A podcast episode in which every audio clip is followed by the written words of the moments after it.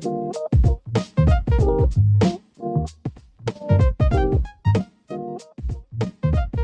はい、どうも、ガボでございます。このパートはですね、かつてスタンド FM でやっておりました、ザボのフリースインガーのスピンオフ としておしゃべりしてみたいかなというふうに思っております。一つよろしくお願いします。このザボのフリースインガーという番組はですね、ラジオトークでミドル巨人くんというのをやっておりますので、巨人以外で気になるプロ野球の話題をおしゃべりする、そのようなショートポッドキャストのつもりでやっておりました。うん。ここでも企画1本やったんですよね。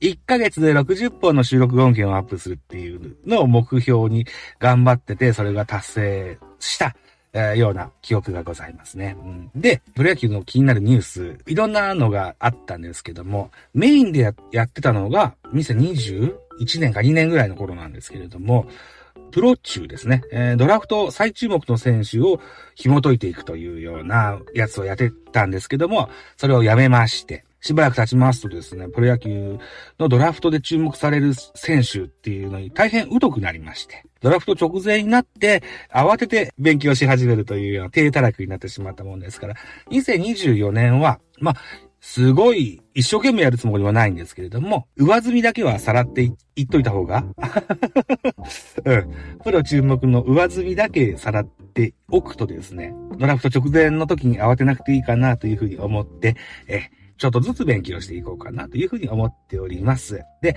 私の手元にはですね、週刊ベースボールの2023年11月6日号があります。これの表紙は、宗山類選手ですね。明治大学の選手でございます。20年に一人の逸材と、を生んだ原風景と書いてありますね。週刊ベースボールね、えー、ドラフトを扱う時の表紙は、こう、薄い緑ががありましてね。で、選手の写真がドーンと出てるような、そのような表紙になることが多ございますですよ。はい。いうことで、宗山るい選手ですよ。20年に一人のショートストップでございますと。えー、巨人目線で言いますと、新しいショートに、門脇誠、プロ2年目の選手になります。2024年はね。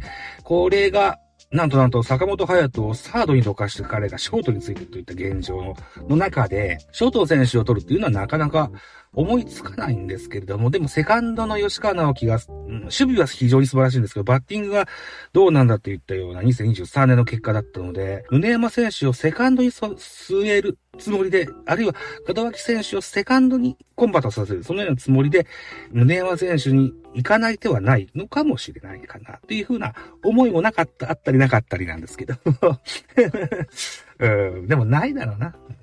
宗山選手、非常にこう素晴らしい選手だというふうに聞いております。鳥谷に性的な選手の印象ではあるんですよね。あ、やっぱり書いてあるね。壮大、鳥谷隆以来の逸材と言われているって書いてありますですね。でね、この明大のバッティングコーチ、バッティングと書いてないか、コーチって書いてあるな。明大コーチ。福王秋人さんですよ。福王さんは巨人の OB でございますね。福王選手は非常にこう、バッティングに長けた選手でした。はい。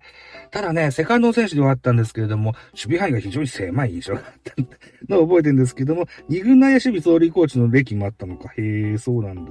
うん、天才バッターと言われた選手ですよ。福王さんね。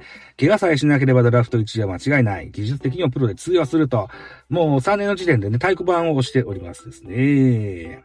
宗山選手、非常に注目されております。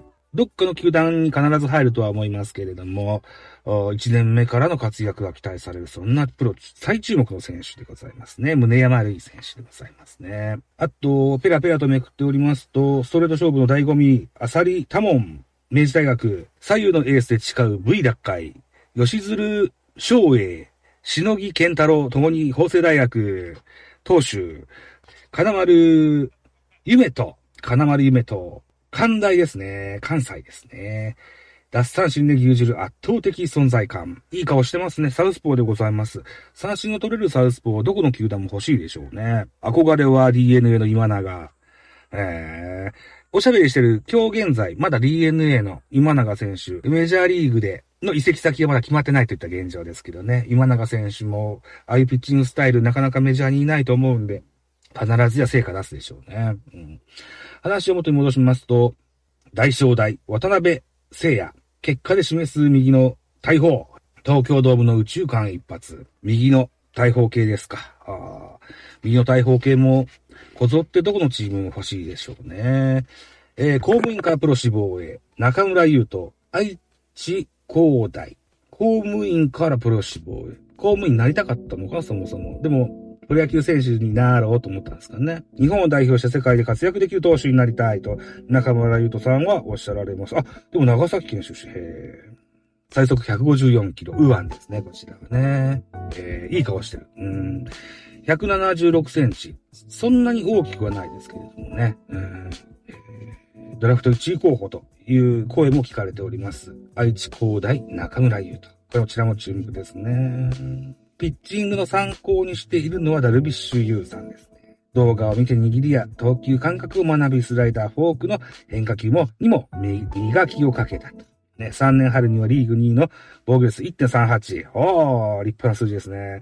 45回3分の2を上回る68奪三振で最多奪三振のタイトル獲得。うん、三振の取れる選手っていうのは魅力的だと思います。はい。などなど、今何人の選手を言ったか数えてなかったんだけど、これですよ。このカラーページね。これが今ドラフト最注目の上積みです。